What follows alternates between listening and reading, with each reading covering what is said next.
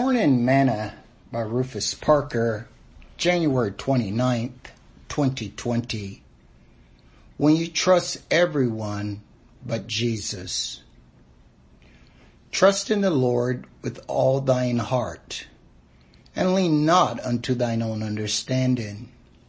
In all thy ways acknowledge him, and he shall direct thy paths. Proverbs chapter 3, verses 5 and 6.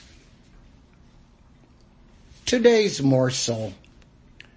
I often ask myself and wonder how many people could have a lot more to be more joyful and have an exciting life if they would just trust God the way that they trust man.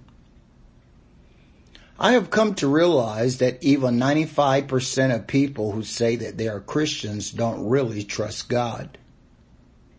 Even when God told Abraham and Sarah that they were going to have a son, they both laughed at the thought of them having a baby at their age. They didn't believe him. But their tune soon changed when Sarah began to swell. God's ways aren't the same as ours. So if you think that God is going to do things the way you think he should think, should think again. We must walk by faith and not by sight. And that means trusting Him for the things we can and cannot see. Sing this song with me today.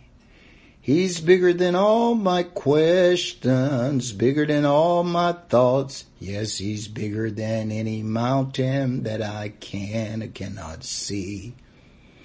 He's bigger than all my problems, bigger than all my fears. Yes, my God is bigger than anything that I can and cannot see. Thought for today. It is better to trust in the Lord than to put confidence in man.